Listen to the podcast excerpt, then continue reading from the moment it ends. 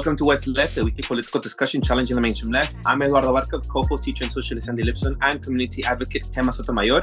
We're online at what'sleftpodcast.com. You can find that link to our site in the episode notes wherever you found this episode. Uh, you can also find our personal social media handles as at Don Eduardo Barca on Instagram and Jess's Twitter handle, uh, or now X, X's handle as jhomie89. Uh, Jessica is our other co-host who is not here currently she's on sabbatical. Uh, please subscribe, rate, review, turn on your notifications, and share your favorite episode where you found this episode. All right. Um, oh, right before I want to let the audience know quickly, just a little selfish 30 second thing. Uh, if anyone is interested in the Bay Area to come over to Berkeley, I'm teaching yoga at the East Bay Healing Collective. I will post that in the episode notes where we found this episode. Uh, I know some people listen to us from the Bay Area. You can find me in Berkeley. I will be teaching Tuesdays and Saturdays, and I you will find the the, the schedule there underneath the episode notes. And you as well, please follow Jessica's Twitter handle. She's doing great, amazing things. We'll have an episode with her eventually. Those are two updates. And yes, all right. Oh, and don't forget our shirts. We have shirts. we have an episode on that as well. All right, all right, all right. Okay. So today's topic, let's see. Uh, so last week we had a episode where we were discussing with Gema, who is here with us and our co-host, and she's also been with us before, and we had a, a great topic about children and violence and and and, children from the uh, post pandemic, uh, post lockdowns, I should say, really, and uh, and that was an interesting conversation that we had. It was really good, um, but there was a question that lingered afterwards, and the question was. What would happen if shit hits the fan? Was it Gema? Is that how you pose it, or do you want to expand? Why don't you expand wh- where you left off with us? so we were talking about the and god I, I have to remember but we were talking about the damage that we're doing to our students and kind of the need to how do you fix the school system that's that's what took us to well we're going to have to make change in our community and we kind of side um segued over to shit hitting the fan which is a term that i do use i, I do use that often um and prompted the question from you guys which is what exactly do I mean by that? And we left off there. So I thought it would be a good a good starting point. If you're gonna ask me, well, what exactly do I mean when shit hits the fan? I've thought about it and I've tried to come up with like a very concise example, and I don't know that I have one. I I like to think that for me, shit hitting shit hitting the fan is going to be when I have nowhere to go. I have nowhere to escape to or to look for or to do for me. That's one of the reasons why in the previous episode I said I know I'm fine. I know my community, my close circle is fine because I, I have a close, tight circle. I have people that I know that if things went chaotic, if it did go Mad Max, we'd be fine. We'd find a way to survive. But I know that's not a real answer and so I started asking, well, what could that mean realistically for me? It would be if I found myself homelessness, if I found myself homeless without a way to get a job, whether that be because all of a sudden I became disabled and, and I can't find a job, whether that's because the un- unemployment is like the Great Depression, I really can't find a job. But mm. I find myself in a situation where I cannot take care of myself let alone take care of others. For me, that would be it. And I am one accident away from getting there. I have my community, but I, I don't think people really realize that we're that close. In San Francisco, homelessness is rampant. And I've known of families that work and they're living out of their car because they can't afford food, bills, rent, their children's stuff. And to me, that would be shit hitting the fan. And I think we're a lot closer to it than we like to admit it. I'm not there. I, I don't see myself as being there, but I'm aware that I could be there. Can I further interrogate you so I can see how I also will see myself in this situation? I have heard you say, "Come on, you and I are friends outside of what's left." Um, we've met through Andy. um, and love for you and i have tremendous admiration for you and you what you bring to the world and who you are and i've seen you in situations do things for people that you're just there you are there for people i even when i was in nicaragua traveling from central america you we knew of each other but we didn't have the relationship we have today and you picked me up i remember all the way from managua uh, which is the capital to leon and you didn't have to do that, right? I was trying to communicate, oh, I'll, I'll find a way to get to Managua, and you just did it the way you did. I also saw how tight knit community you had with your friends there, and how they had your back, you had their back, you mothered them, and I I've just seen the dedication and the loyalty and the just how you are towards them, which uh, it's very admirable. I so here's my interrogation. When you say shit hits the fan, when you say, are you talking about in moments of crisis globally or personally or locally? Are you talking about in moments of crises that we may go through because of economic situations, because of dangerous situations, because of emotional situations? because of like what can you expand just a further so i can further interrogate my own i can i, I can self-reflect myself all of the above, Eduardo. At the moment that you no longer feel safe or capable of moving forward, whether that be emotionally, whether that be locally or globally, I would say so. So I know what you're trying to get at, and I'll I'll I'll take us there. In back in 2018 there was an uprising in the country I, I lived in nicaragua at that time and i was considered part of the middle upper class I had a very good job. I earned very well, lived very comfortably, and there was a social political movement that started by the students, and it just increased and increased in violence. I had no need to get involved. Absolutely. I was fine. I was not one of the ones that were being attacked or were being looked at. People were being hurt. And this I do mean honestly, people on both sides were being hurt because whether you're part of the government or not, you're still a human being. You still have a family. You have to do a job. While I didn't agree with a lot of the actions from the police officers or the military, and I hope that they would have taken a stand and said, no, we're not going to do this. Ultimately, they were told to do it. And if it wasn't going to be them, it was going to be somebody else. And there were other people. They released a bunch of crooks from jail and used them, gave them like fake titles. You're a police officer, go but at that moment and i did not know anybody personally i i do want to make that clear i did not have a single person that i knew directly from my circle or even from my family that i would say they were attacked they were hit they were being they were part of the group i don't and even the uprising it started because and now i'm kind of jumping around but just to say it started with the government taking away the rights i'm cutting back on the benefits of the elderly and the elderly went and they they protested and then they got they got hit they got beaten. And that's when the students said you're not going to do that to these people and then they took to the streets. And i have people that are retired in my family but they make enough money that even if they cut the benefits they were still going to be fine but how do you stand by and you see something like that and not have your blood boil? Even if it's not impacting you directly. That's still your country. I have a lot of love for my country. And it hurts. It absolutely hurts. You know, there's a saying in Nicaragua, there's a song that says, Como me dueles, Nicaragua. And it's true, that's exactly how I felt. And so at that moment, what do you do?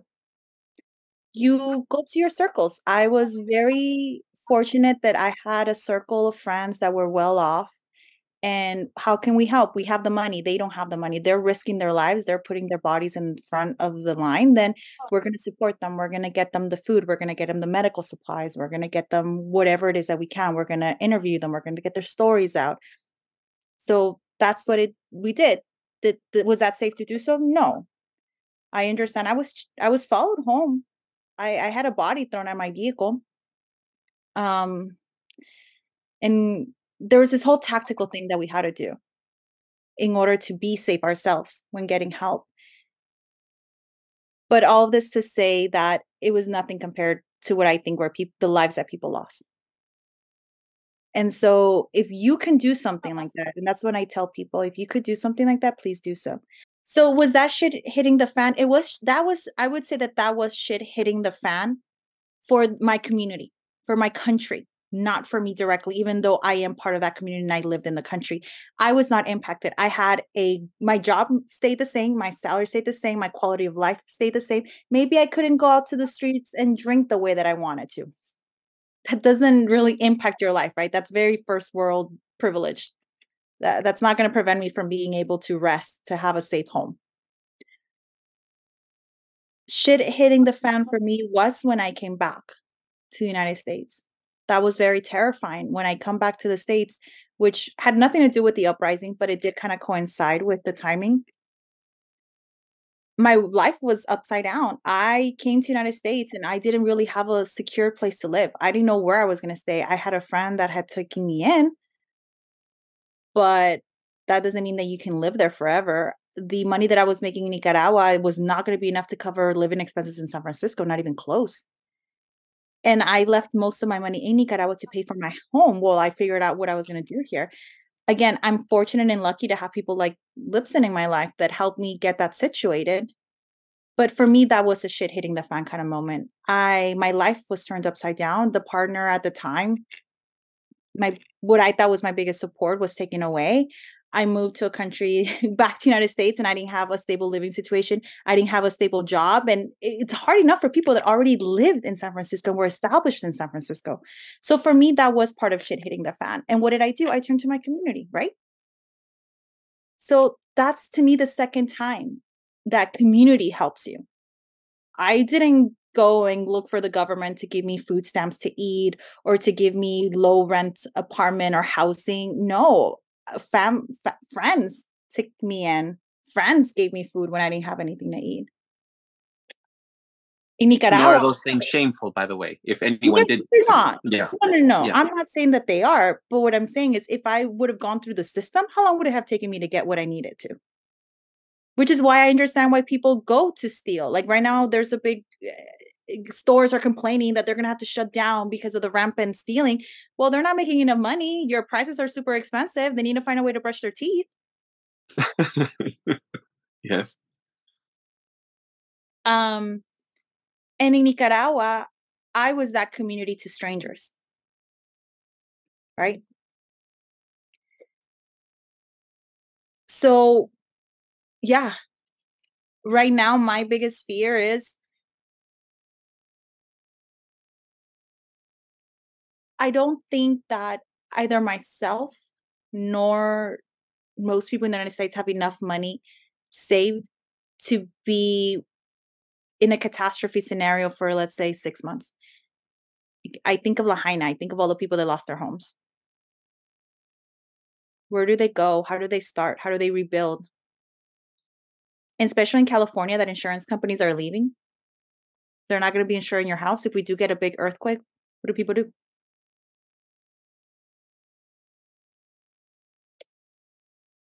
So right now, if I were to say shit hitting the fan, to your point, Eduardo, I would say would have to be a big catastrophe, not globally. I think the United States will survive if something goes wrong somewhere else, but if it happens here in home,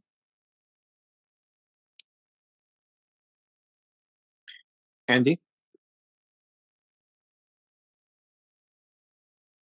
Well, th- I'm glad we're doing this because my my shit hitting the fan is is a little different. Um, and so the reason I, I wanted to have this conversation is because fear has been a fear has been part of the background conversation since probably well since what's left started, but certainly since this whole COVID thing and the the pandemic, you know, got pushed as a mechanism for control. And you know, there was this recent um you, everyone got the 1120 or the, the phone call from the from the government, Mm-hmm. basically the emergency thing, um, which uh, there was an article by what's God damn it, I can't remember his name, Jeff Straw. Well, Jeff Straw sent an article by a, a dude who I can't remember his name now, but basically saying that that thing, there was a lot of people worried that this is a four five G attack on us, and there was going to be some other uh, thing that was going to happen through that. Maybe it did, I don't know, but I don't think that's what that was about. But it was about fear, and it was about reminding. I do think it was about reminding people that you you look to us, you look to the government, you, you look to the state to tell you what to be afraid of, and to tell you what to do when we tell you what to be afraid of. So, I think it's important to be specific when we talk about shit hitting the fan, because fear is being used as a way of controlling us, and it has been for all our lives. But I do think I'm much very conscious of the forces that are out there who don't who who who don't mean us well and who actually have an intent to harm us and who make it so that things like Lahaina are likely not accidents but were intentional or East Palestine is not an accident but has an intent behind it and that there are forces that are pushing that that intent and are directing that intent and are, are trying to j- profit and and enrich themselves out out of these intentional actions. Also the pandemic the the lock the lockdowns that came from it that was intentional. Like that there was an intent behind it acted through the government and corporations and through through states across the world and they all took advantage of w- what they could do for themselves um, and are attempting to in my, my opinion it's it's a it's like a global scramble for profits. China russia united states europe. Um, so i think it's important to, to to to actually say what it is we're afraid about because if if we keep it general then i actually think then i actually feel like our our opposition has gotten has gotten its way with us. Um, so for me the biggest fear the background fear for me about what the, that, that i get concerned about is nuclear war and is is is is what i believe is the repeat i do believe capitalism dr- is is driven by competition and i believe that competition has led to two pre- previous world wars and i believe it's leading us to a third and i believe that that third wo- global war will have nuclear weapons and i think this thing on ukraine is a piece of moving towards that and that's why i predict that there's no end to ukraine there's only going to be an, an expansion of it. Um, in some way shape or form. If that's not the case i'll be pleased. And then that means that my theory about how these things going is either wrong or mistaken or, or has to be re- rethought of for sure. So that that's the first shit hit the fan the biggest backdrop to shit hitting the fan for me. And i've made plans around that. Um, like i reached out to my when i went home to columbia missouri i talked with my mom and my brother about what would do we all think this, this could happen? And all of us did. And then we talked about the fact that my mom's home is likely the best place if we could survive this that that's the best place to come to and that's what we want to do. It, we likely would not be able to communicate this so if you're going to do anything with the, with what remains we're all going to try to get to that place and bring whoever we can with us and we talked about some of those people. Um, you know and people like you were mentioned um, depending on where you're at, you know. And Brian, we talked about Brian, even Jake, I reached out to from Chicago um, and said, "Hey, Jake, you know, if you got no place, this is where we're meeting." And it's not, it's it, and with the idea that we don't even know what survival would look like, but the only the only people I believe I could survive with are those people. And in the same way that Gema, you're talking about community is like what what what community is at your center that that you think would have the strength spiritually physically and mentally to to to get through that kind of moment. So that's my that is the biggest shit hitting the fan thing that i think about. And even brandy and i have made plans like and i've even thought this through to the point of like i think more like the, the scenario i worry about or rather I, that will give me an indication that's happening is nuclear weapons being used in europe so I don't think they're going to be used They're not going to send them out of the submarines and flying from Russia to the United States initially. I think they'll first be nuclear weapons used in Europe. But once that happens, I believe the clock is I believe the clock is ticking on actually getting out of a city and being able to get to a place where you might be able to survive such a thing, in my opinion. But that's what I think, and and I've and I've talked that through with family members, and said what would our plan be if we could make a plan, and if we survive such an assault, which I think would be a, a somewhat of a global holocaust of sorts. Um, but then there are many shit shit hitting the fans. I think a digital currency may mean we that any electronic money we have, we could remove access to it for whatever reason. I think there will ha- generally have to be reasons, but I don't think there has to be a big reason. So Brandy and I have made made financial plans. That means we have liquid assets, right? Assets that are not in in bank accounts. All right, and then there was there is for me the the notion of either out of, out of inflation or the control of food when I hear about things that Bill Gates and these forces are doing, that our food could be controlled and it would be difficult to get food. So we've stored food with the idea that that would give us time to get to a place where we wouldn't be controlled and like where they're going to force us to eat foods that we really don't want to eat, whether they be bug bugs or things with fucking mRNA injections in them. That's like there's nothing else here, so this is what you got. Those are the fe- like so that's a fear, and there's plans we've made in relationship to those fears. Um, I think other ones are just to not be safe in cities, and so needing to be a place where we're out of a city, and that we might have to grow our own food or be with other people who learn how to grow, food, who know how to grow food. So we've started to dabble in like growing food, like what what are the difficulties there? And that's, you know, we reached out to Eduardo that he started us off. So what I'm going to say is, I think what's what I think is most important when people, because I think everyone is thinking about the shit hit the fan thing, but I believe it's important to be specific about what you are afraid of. And I might not hit every fear I might have, but those are the ones that I can think of initially. That, and, and the other thing I would say is, I would say, make sure your fears are concrete and make sure you're making some kind of plan in relationship to them because then then you're otherwise your fears really aren't concrete otherwise it's just general fear and general fear is the plan for all of us we are we are they are intentionally making us fearful um, and so it's important i think to, to to take it out of the general and bring it into the specific if that makes any sense it does i want to say a couple things to what you said Lipson thank you for sharing um fear is normal. And I'm glad that we're talking about it and you know that you're putting a name to the face of what your fear is.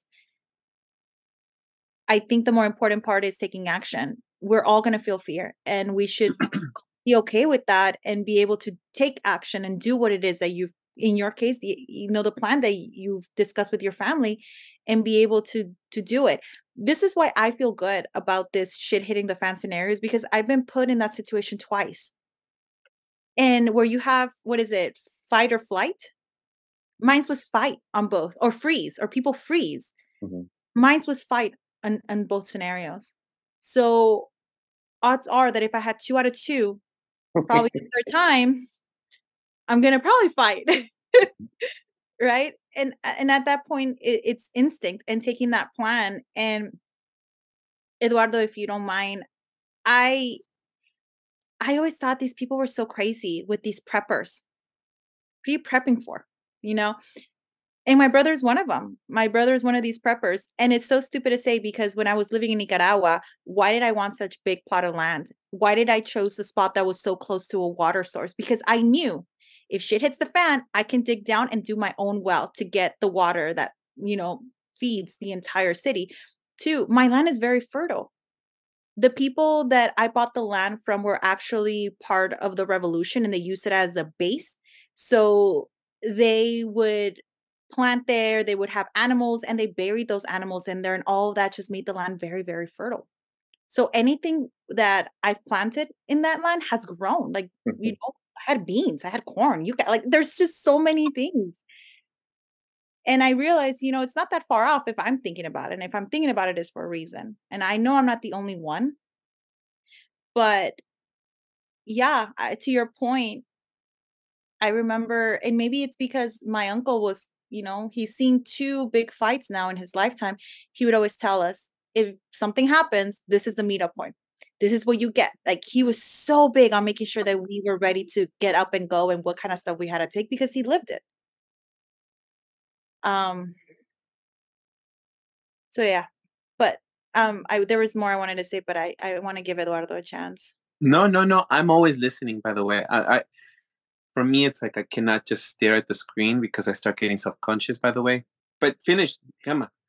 No, I because I had such a difficult time coming up with what would be shit hitting the fan. I looked, I went in and started reading again, me reading, and I realized that I'm not alone. Like there's there's a couple of um do you guys so there was this one interview for one prepper by you know and he purchased one of these nuclear bombshell Mm. shelters that they build in the middle of nowhere. He purchased it for like $300000 he was able to get $2 million of investors and he essentially built like this he says it's it's a shelter for 75 people and each one sells for 2.4 million.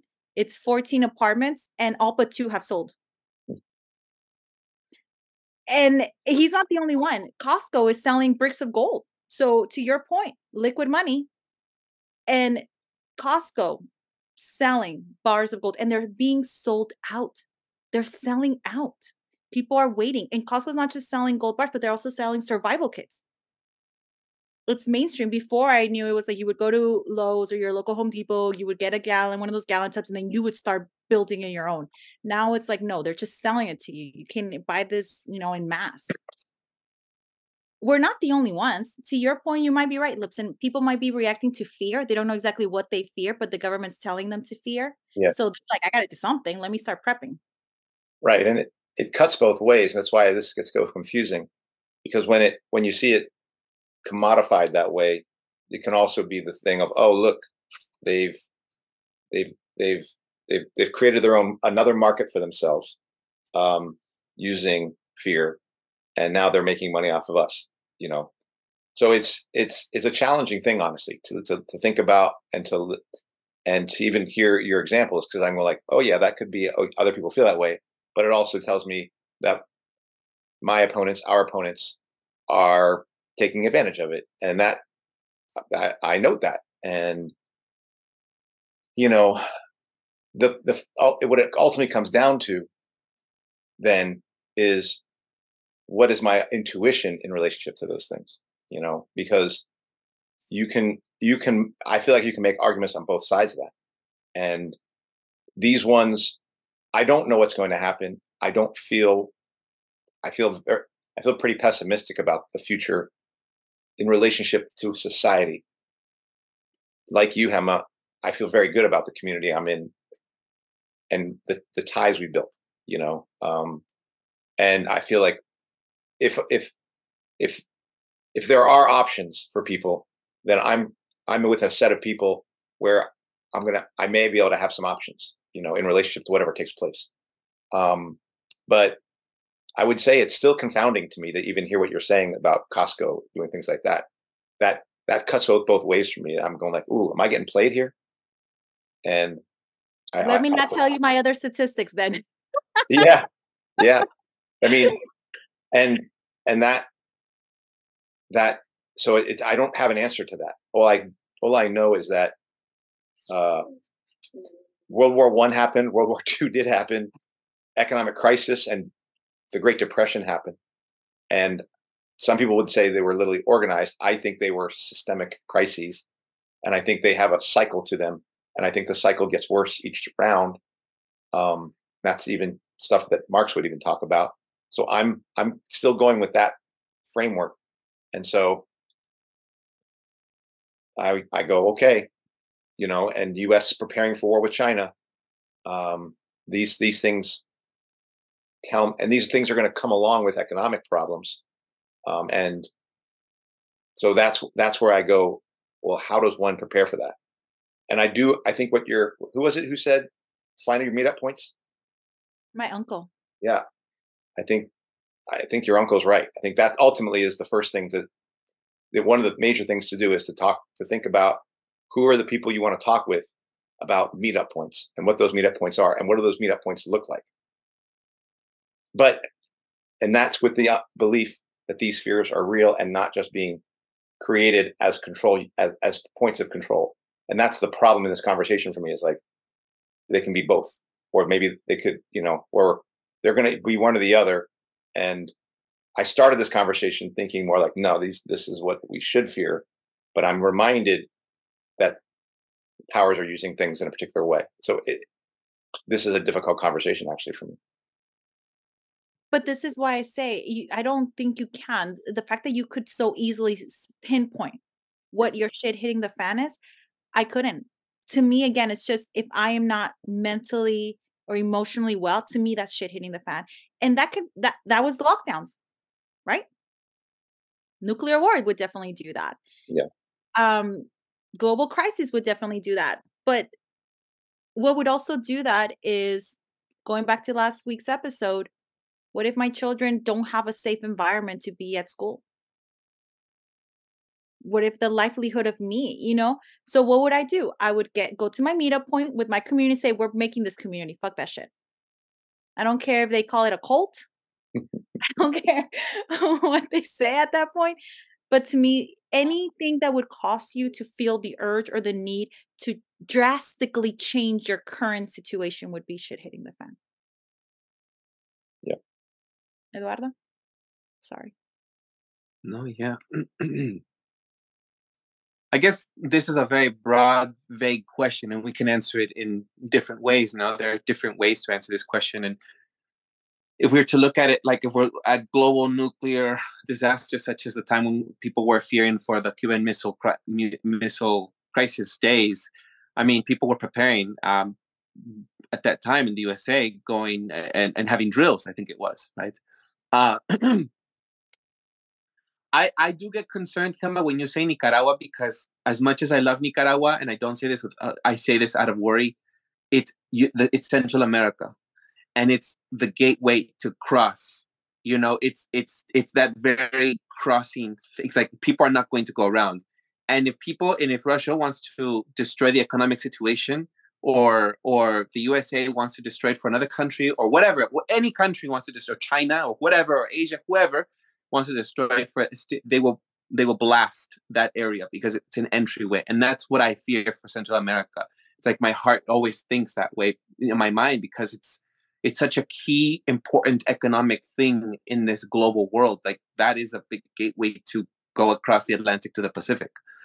Um so i i worry i worry about that area and they wanted to make even uh, another canal in nicaragua right you and i both eduardo that's why now i'm going to montana or wyoming sorry go ahead and uh, uh and um but i i would um so when I think about nuclear disasters, when I think of when I think of a missile crisis, when I think of a nuclear bomb, and I think of Hiroshima and, and Nagasaki and Nagasaki was it right? Yeah. Uh, Hiroshima. Well, Hiroshima for sure. I I think that I've I've come to realize there's just not going to be any safe place. That's the way that's the way I, I've come to think of it. And they're just going to be more red zones. And I think San Francisco is a very strong red zone. I don't think where I'm at, it's basically almost an island if it's not because of the peninsula connecting to the South Bay. And I'm very proud and happy that I live on this side of SF, which is right on the border because if there's an earthquake, people are running this way. If you look in history, people run this way. They didn't go towards Golden Gate or Bay Bridge because those bridges, if there's an earthquake, something might happen. people run this way. So I'm just having to drive over down over to the, the south of the peninsula. I live high. Um, so if there's if there's an earthquake and there's a tsunami, I know I'm good. right. So so anyhow, I uh, so I I think about just how scary it is to be here, and um, so, as far as like location goes, I just think the USA's hot spots are cities. That's number one. Cities, major cities: New York, San Francisco, LA, Chicago, Miami. Uh, you know, these are the main Washington D.C. you know, uh, the Pentagon area. You know, these are very hot red zones, and so I I know my life is in risk because of that. Um, as far as like what we're doing to the environment with all this spraying that's going on of you know chemicals and chemtrails and and as far as what we're doing to our agricultural runoffs and what are we doing to the water i just think it's inevitable. And there's just also very strong um uh very strong hotspots where that's just going to be more concentrated than other areas. And uh, so i believe that one has to have the skills to try to mitigate or to try to uh, sort of have a like a, um, a filtering system. So I do think that people have to prepare themselves. Uh, and and luckily, I've lived in in Mexico and I've lived in in California where it's strong uh, uh, earthquake earthquake zones. So my mind has always thought about the need to be preparing yourself and to be in communication with people. So those things are for me the necessity to do that uh, you know, September for us in Mexico was because there have been several earthquakes during September. For us, was like a anniversary of planning, and that's how I think of it. And here in, in San Francisco as well, you go to the Academy of Science, you have to think about those things because they bring it up all the time. And if you went to school here, like you and I have, when we had to study here, it's like you know they talked about that and they made us do these drills, oh. right? And so I believe that we have to be preparing for those things, and I and I um so if, if it's a if it comes to those things which will eventually lead to more disparities and who has and who does not have because those who have can fly to zones and to go to areas where they have the resources that they need. It depends. We I, that's why I, I believe and i said in our workers and students for choice meeting you have to have skills basic skills. You have to have you have to learn how to grow. You have to learn how to make your own compost because our soils are going to be depleting of, of of nutrients. You have to learn how to you have to learn how to use instruments like a gun, you know. And every time I go to Florida, and you know, people might say, "Well, whoa, you're speaking of that as a yoga instructor and as a vipassana meditator." Well, I'm not a monk, first of all. I'm a lay practitioner, but I do now, since we've done what's left, I do now believe that you know and even if you are a Buddhist, in my case, like I don't think I'm a Buddhist Buddhist, but I have my my my my affiliation because of my practices are tied to that. You know, in Japan, they've always had these Buddhist traditions, and it's like the act of violence was used skillfully. And I believe that people should like have a discipline if you're going to be using things such as those weapons or, you know, the, the those instruments or or act of violence. Believe people should have like their compass to when they're going to use that such weapon because I I think people use them and they have mental health issues and bam, you know. But if you have a compass and you're disciplined and you know when you're going to have to use those instruments, well then you go. I don't personally own one. I have used them at ranges. You know, I have my friend Jake who's been on What's Left before.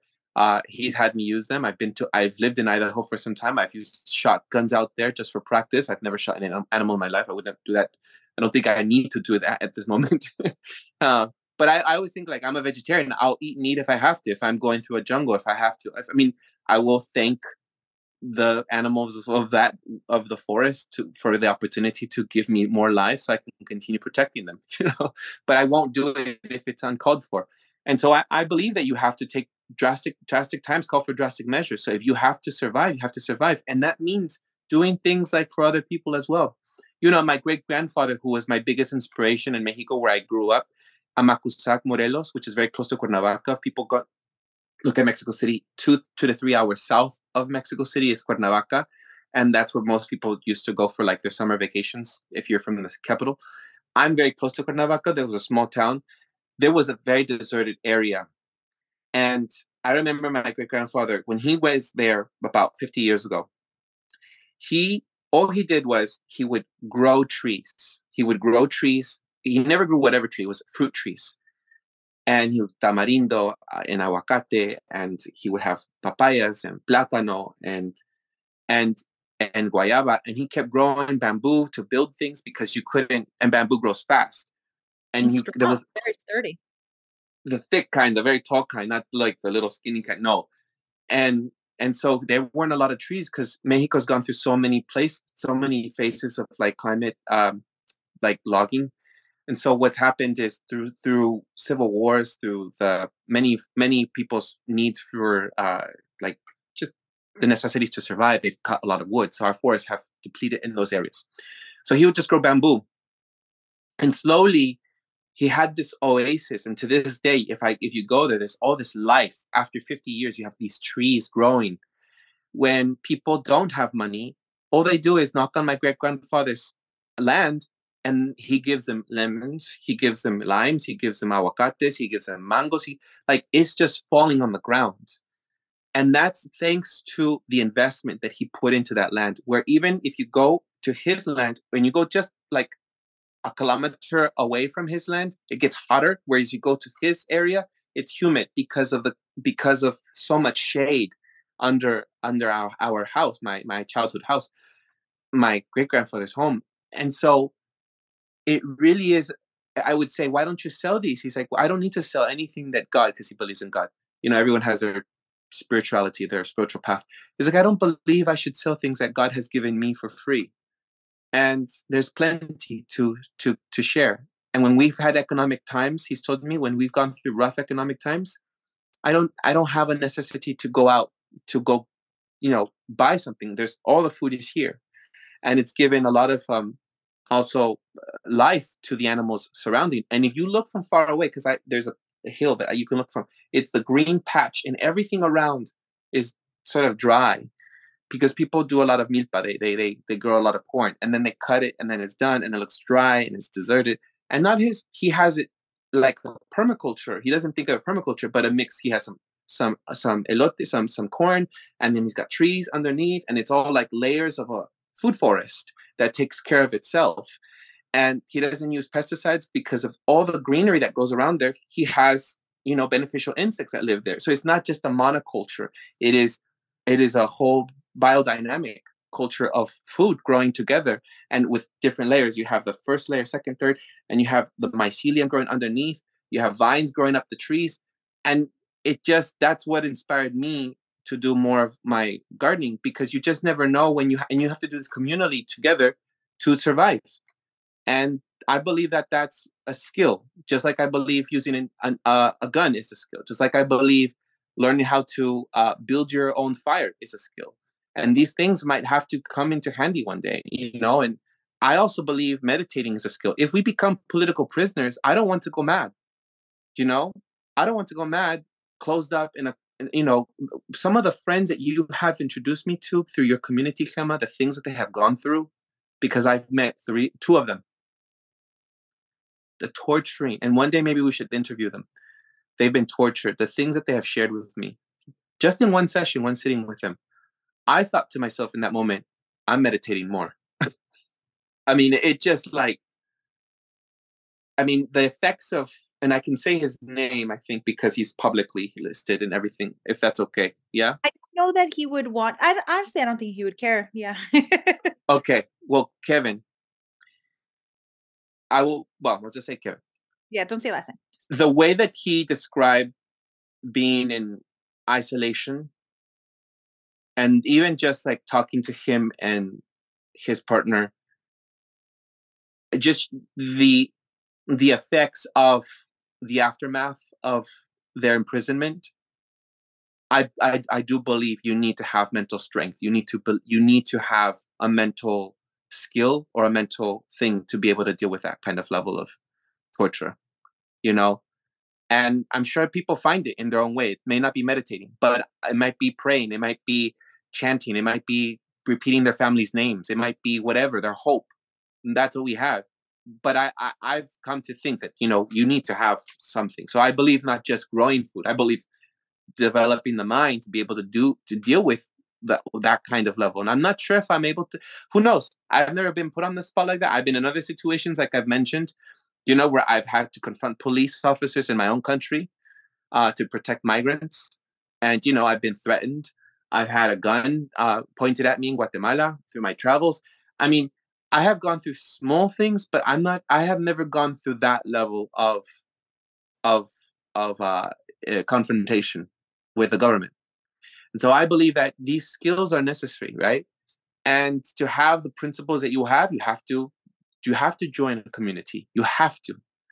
And that's why I also told you, like, uh, aside, you know, we had a conversation, you and I, on the phone, that growing with people, seeing each other, I think I've come to realize over the years this is a necessity in your community, wherever you're at. And I hope whoever's listening, you know, hope, like where where hope can only be continue to the spark of hope can only continue to fire or live on if you have love for others and if people love you and you're in relationship with others we're humans and that is only developed through your relationships and being together this is nice that we're here virtually but really that heat and the, whether auras exist or not i'm not sure but just being in someone's surrounding and sharing that space together even just presently like we have been through this time andy we saw each other on sunday there is a difference and just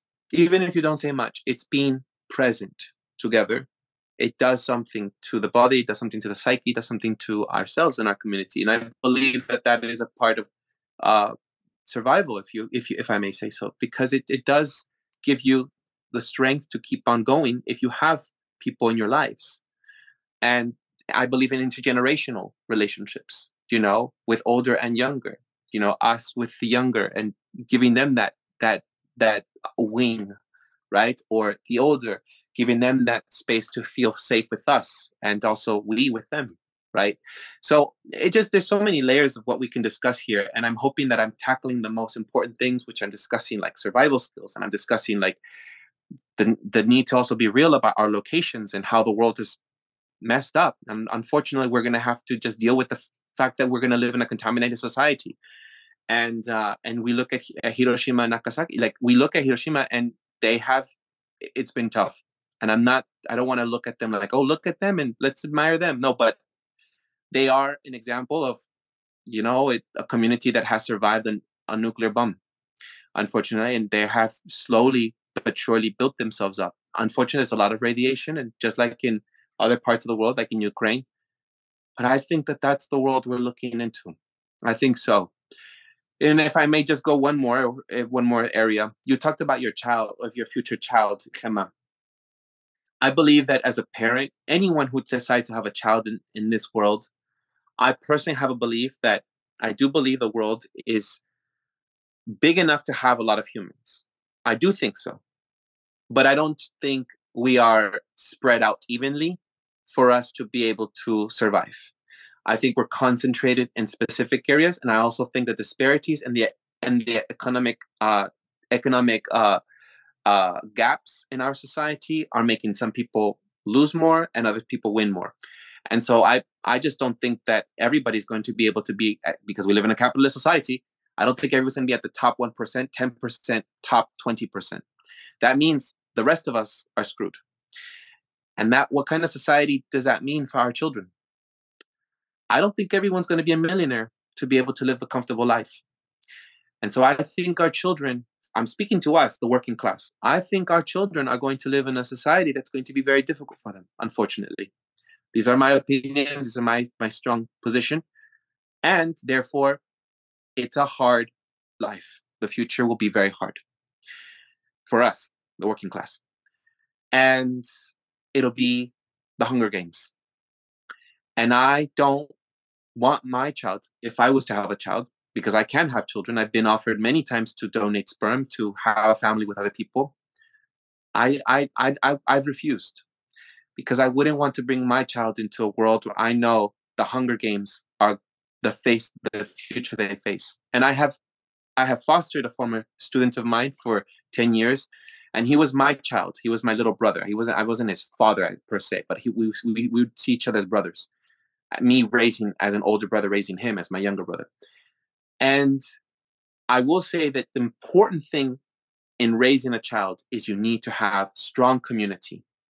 And that may mean some people come into your life temporarily, some people come into your long term. And I reached out everywhere. I've reached out everywhere. And you have to reach out everywhere. Andy helped me at some time. You had, I remember we would go out with Andy and uh, my former charge. I remember I even took my former charge over to Nicaragua and we stayed there.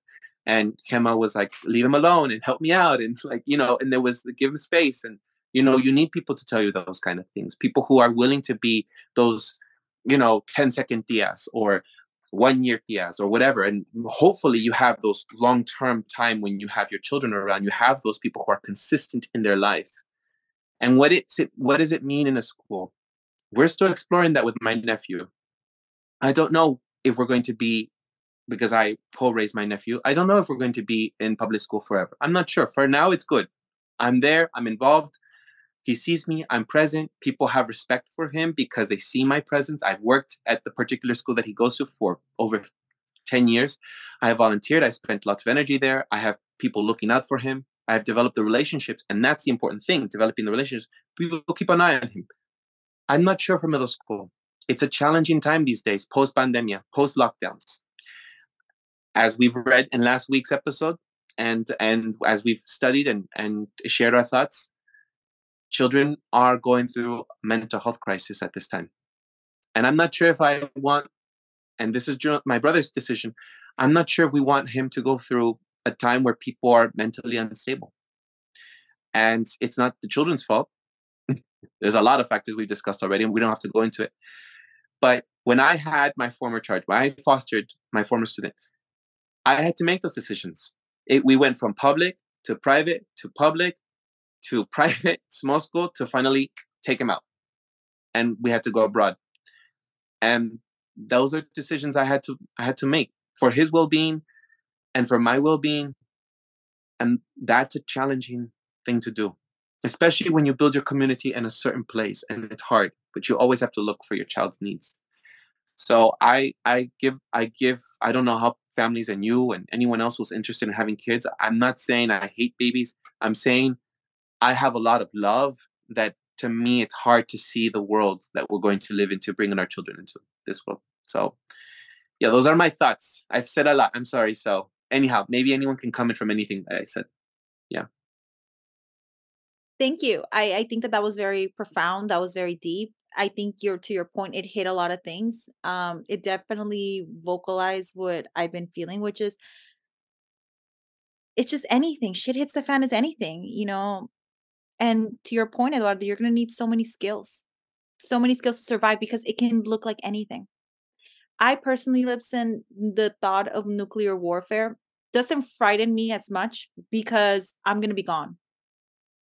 Like I I legitimately believe I live in a city that if nuclear warfare did happen, I'd probably go out in an instant.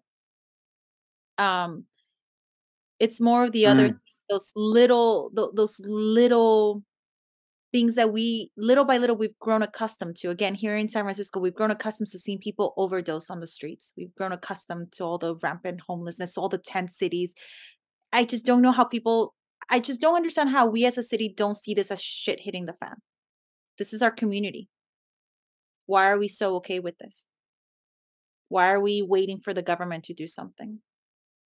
You know. And to your res- to your point, Eduardo, I feel good about bringing a child into this world because there's never going to be a better time. Mm. Things are just going to get worse before they get better.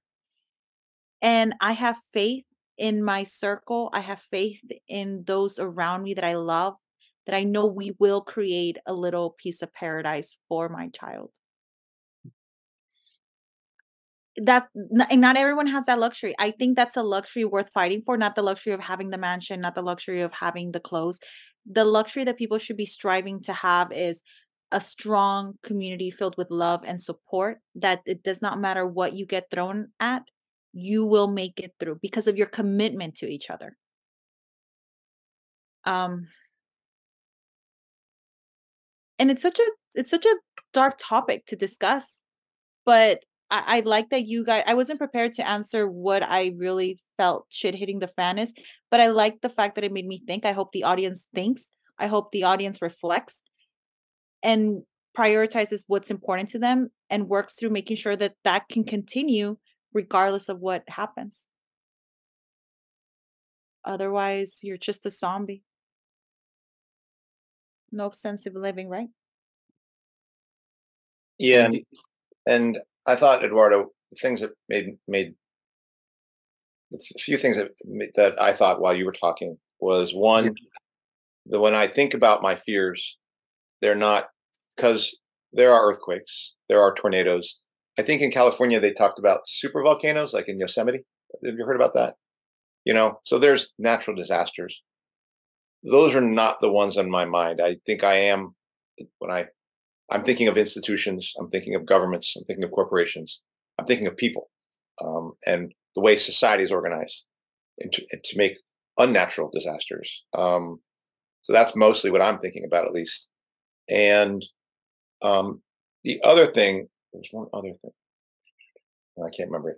But I guess the summary for me was as much as it's the answer to the answer to this to what's coming and what's happening is not a what or a how, but it, it is a who. Like it's who are you in relationship with and so I think I, that's this this conversation has reminded me that what I have is not going to be some sort of insight into what's going on or knowledge about how to do something.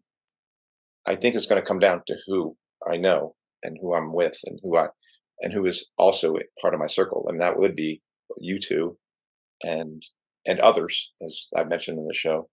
Um, I guess that's that's the resource. And that's and that's the uh, that's the um, safety plan. Is just and it is something that is a long term thing. Um, and and that's what you mentioned as well, Eduardo. That was the other thing is that you mentioned the length of the relationships and continually building them. And I do see myself as as doing that, as trying to do that generally in like workers and students for choice, even though it's online, but even locally, maintaining longer relationships with people who I know and just see where that leads. Um, we don't have to be friends, but maybe we have a common belief about and common concerns about the future. But we can we can build trust, and I think that that is what is going to be important is building trust between people. I go ahead. Did you want to say something? No? The only thing Or- I wanted to say was I I agree with a lot of the now that I've been reading more about it, I do agree with a lot of the things that the preppers are doing again to prepare. The one thing that I do disagree with is how tight they are. How they they from what I've gathered, which could be wrong, it's I have enough for five people. That's it. Anybody else that comes close, I'm gonna shoot them. They're not gonna come to my resources. And it's true. I actually know some people mm. like that. I know some people that are stockpiling weapons because if shit hits the fan, they don't want anybody coming close to their home. Oh my god! Can we edit this? No, Oh, no. oh, it's a, But- a good point. But that's exactly what's going to divide us. That's what's exactly going to make us vulnerable. Yeah. Because you only have so many guns, you only have so many ammo, so many bullets. What are you going to do when you run out of your food? What are you going to do when you run out of that? You're going to want to go to your next door neighbor that had a lemon tree. You're going, to want to go to Eduardo's great grandfather's house.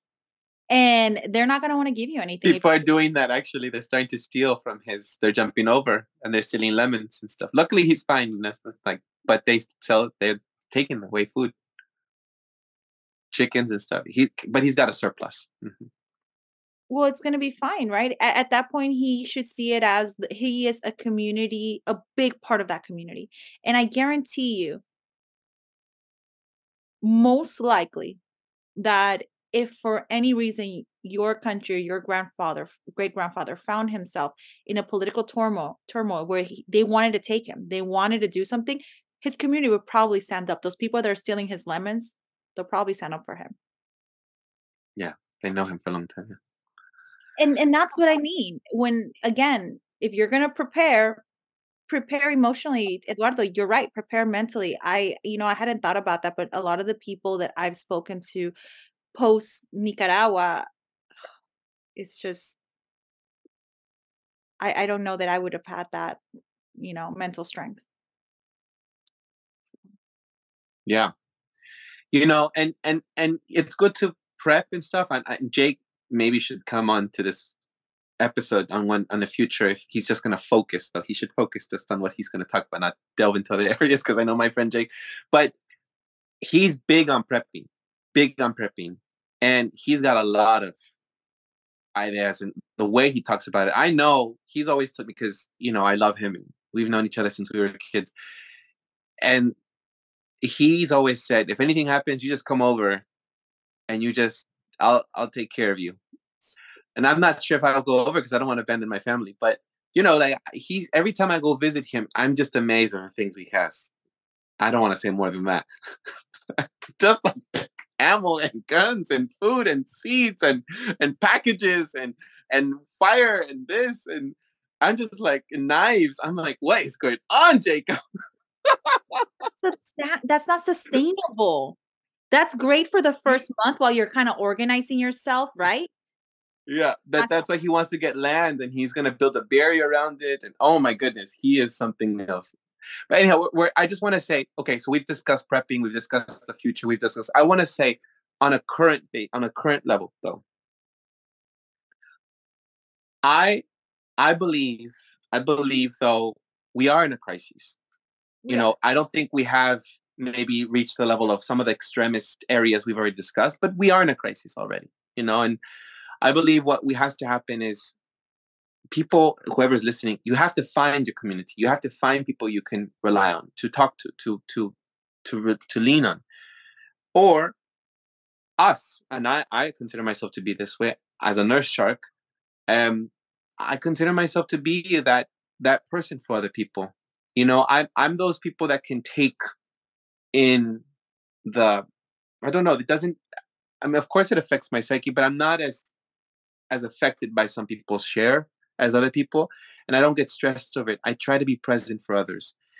And when people share things with me and i do get calls almost every day by something i have 19 cousins from my father's 19 first cousins on my father's side i have nine other on my mother's side i have other cousins and tias and tios and i get a bunch of calls and messages and and then i have my community in south america you know venezuelan friends and people from colombia and i have also my sex work community I still get calls and and it's like I I hope and I don't always have the time, but I hope that I have the strength to provide them what they need in this moment.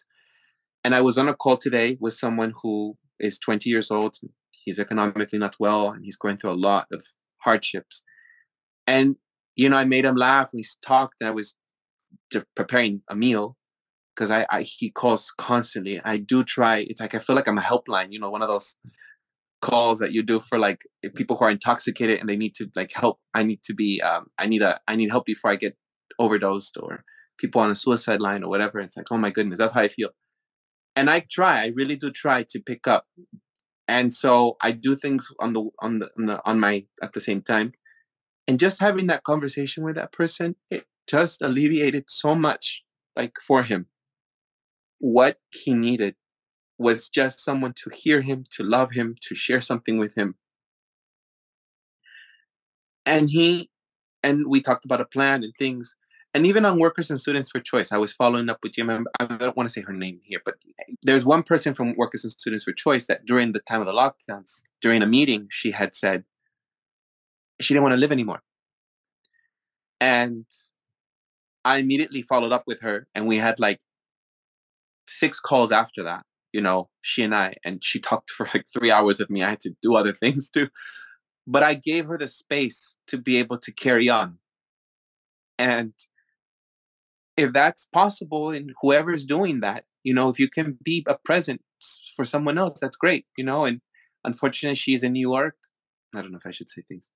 Unfortunately, she's very far, and and I'm here in the West Coast and they're in the East Coast and but it did it did give that safety net in that moment that person needed this to, to just to live a little longer you know and i feel that that's what i i do you know i do that for my former charge who i fostered. I do that for my brother. I do that for my nephew. Not like he has depression but like I, i'm there i'm present. And i think that the, the thing is we're such in such challenging times that uh, my heart really goes out to everyone who just needs a little uh, respite is the word, you know.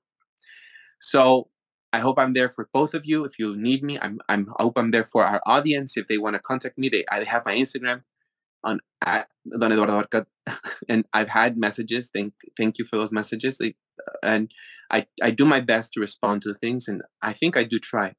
I now have lived left audios now because I can't text anymore, and so I think we're in a crisis and we have to be there for one another because it's a challenging time and we all that we're having. I don't think politicians are going to look at when you said that, you know, the government, you know, main, I don't think they're going to look out for us. It's going to be us that we're going to have to take up ourselves.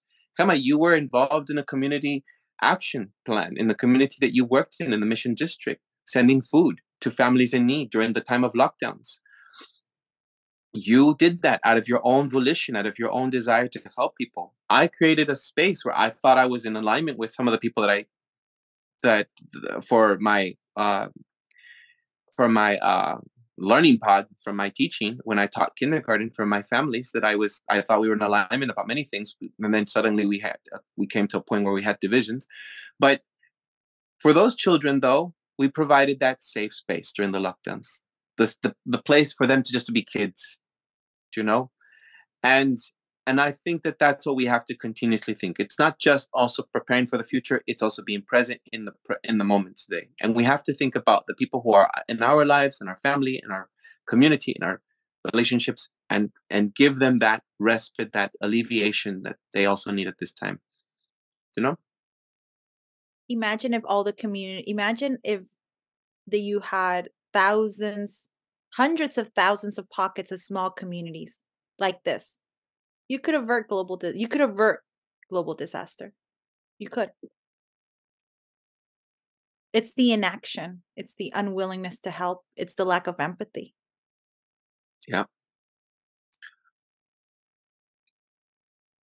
Yeah, there have been moments where I have prevented people from doing something they should either taking in and self being self medicated and get, taking in something they shouldn't do, or being involved in a situation where they're with another person, and you both know this person, where they might have been in a situation they probably needed to be out of, in a relationship that wasn't healthy, or be you know, or stop their life you know? So i think about people like this all the time.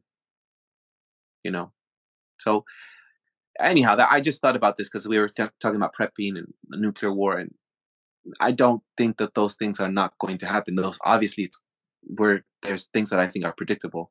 But today now jueves tomorrow friday where are we at with people? Where are we? Right and Eduardo, those people that were in those emotional mental crises that you had to intervene in, that their world was in shit hit the fan. Mm-hmm. It was just mm-hmm. their small, their their own individual world, you know. Mm-hmm. So. Or economics as well, you know. I'm I'm not saying we should spend our money and all this. I, I think I've been poor at this, but like people through the jungle have contacted me. I've have I have like a WhatsApp group where I have to turn off the notifications, but people have needs, phys- physical and economic needs. I'm not able to do that, but I I connect them with someone else that might be able to help them. You know, so I tell my Venezuelan friends, I helped you out. Here, someone else needs your help. Now la cadenita sigue acá, the little chain goes. So I can't do it. So all the ten people I've helped, I, I tell them now you have a responsibility to give them something, and then they then give something to them. Again, it's your community. It's the yeah, and I guess that that part is maybe, and I don't know if, if you would see this as something that you weren't saying, Eduardo. But when I think about building community, and I think about because um, I I thought of myself as building a community at mission high school, and I thought yeah. of myself as building an organized community of resistance in relationship to my union work and labor work.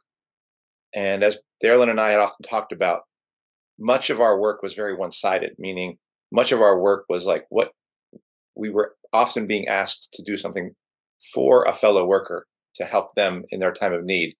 And yes, they had to do often they would have to do something, but a lot of times it was seen as like, what can you what can you do for us? What can you do for us? And that that dynamic didn't produce anything. I Yeah. mean, there- there were a, a lot of people that we helped out, but it produced no network, Yeah. zero, zero network. And I currently, as I think about building a network, it is a network in which I can help those people in that network, but it is not what I'm doing for them. It is what we we are capable of doing. That's to me the question. And if I feel like I'm with people where we are not capable of doing anything, then I'm with the wrong people. That's and that that I think is an important difference from what I feel like I'm talking about in terms of preparing for the future for the shit Yes. Japan is I'm I believe I have left behind my old network that was not a network. And Right. I, the new network I'm building is one in which I will help, but also I, I know those other other people will help and can help and do help and they bring something to the table. And that that is the set that is the set of things that I will that that's the those are conditions for for joining in community is that we, at, we can all find and have our hard days or hard weeks or even hard months or years but inevitably we have to have something that we bring that that makes this we stronger. And if and if that person's not doing that i'm not looking that i'm not looking to bring them in to be honest. They, they may be there but that's not what i'm think i don't think of them as part of a structure they're just kind of there Yeah. and so just want to be clear about that No, I look. Can I respond him? Yeah. Yeah. Eh, You know, Andy, I feel that way at my school where I'm. I I I feel that I'm just a fountain of resource, and I I I would love for.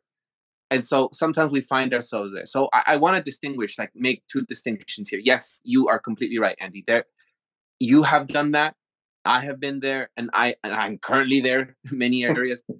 and uh, you know, I the other day I was talking last week on Thursday. I was in the um, ELAC uh, English language. Uh, I shoot, I don't want to mention it because I forget ELAC. And the the questions that we were having, I wanted. I always try to. And I, I'm never gonna. I, I hope the principal doesn't look at this. I try to hijack these meetings. You know, I try to like okay, we're discussing the budget. Yes, we discuss assessments. Yes, we discuss learning uh, opportunities. And my my objective every time I'm there, I try to hijack it. So it's like, and what do we want to do as families, and how do we work with? And it's always disrupting, right?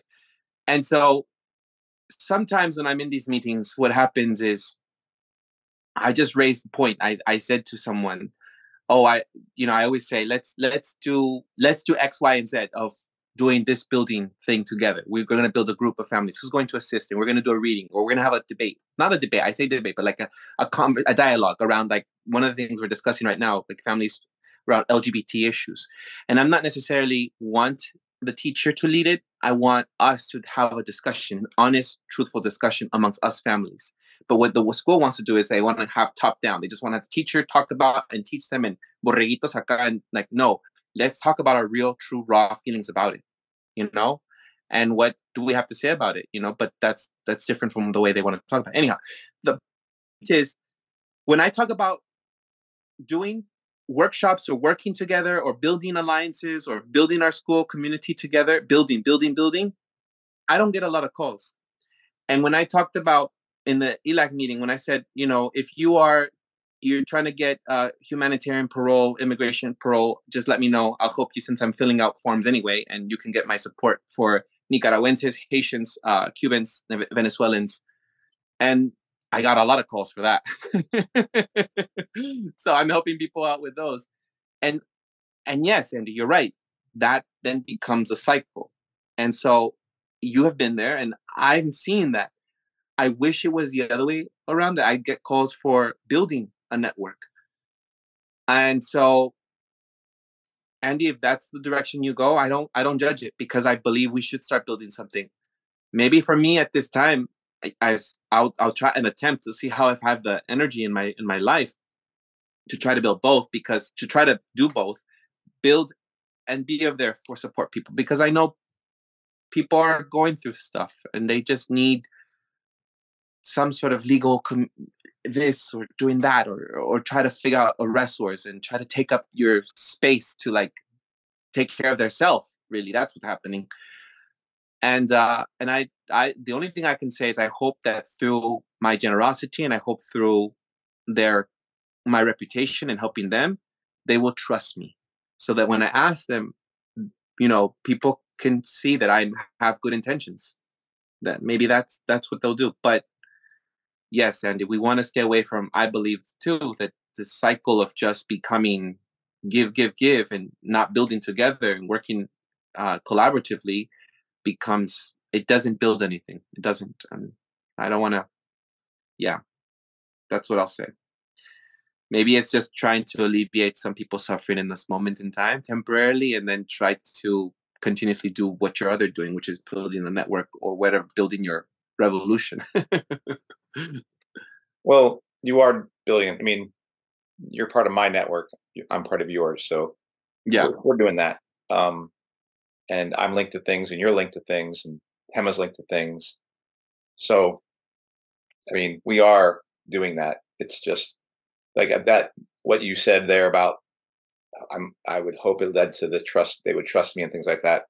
I had hoped all those things and that proved absolutely not true when, covid moment took That's over. true. so so when the shit hits the fan and the government comes in bringing not just ideological fear but things to actually fear most of those people are going to crack.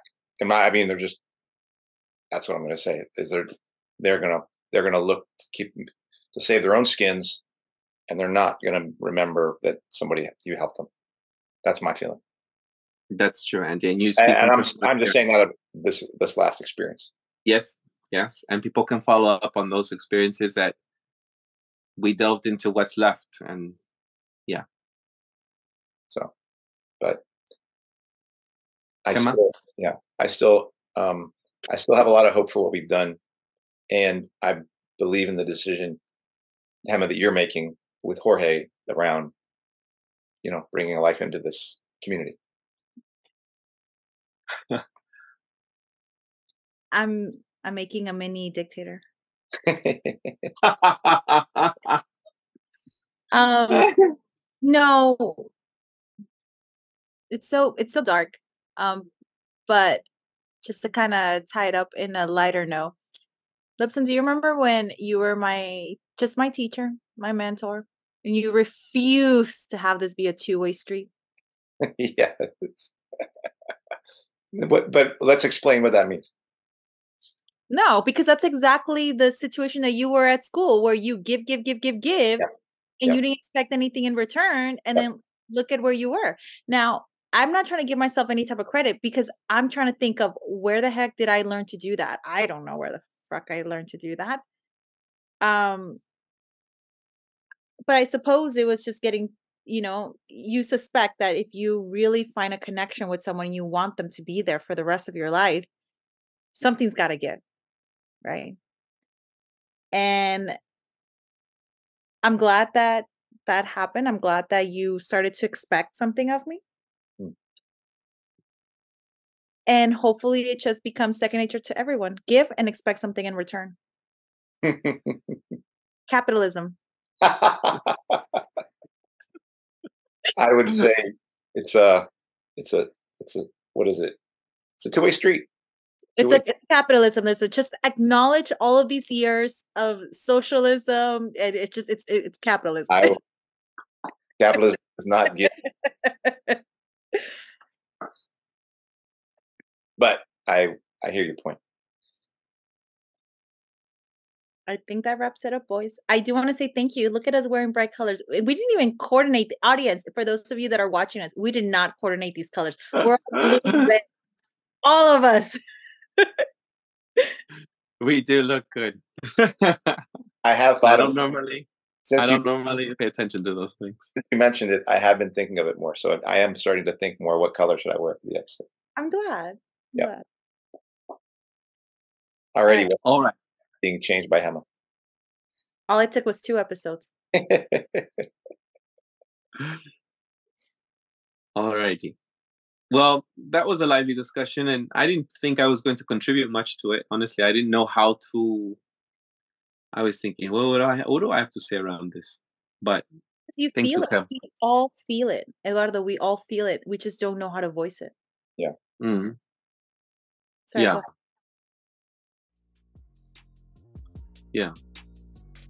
well, thank you for bringing this this topic up, Kama. And if our audience wants to, they can comment and uh, see what they have to say.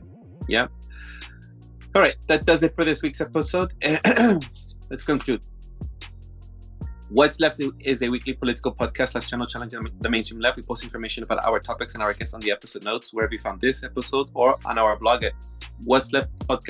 You can find uh, past episodes to this podcast slash channel there and connect with us. I remind folks if you fancy anything you have heard here, you can always subscribe, rate, review, turn on your notifications to any of our platforms on Spotify, iTunes Podcast, Google Play, BitChute, Odysee, YouTube, or Rumble, or Telegram.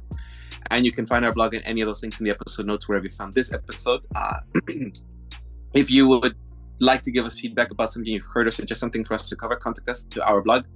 Uh, I'm Eduardo Barca of co-hosts, Andy Lipson and Gema Sotomayor. You can find our social, personal social media handles as at Don Eduardo Barca and Twitter handle as at jhomie89.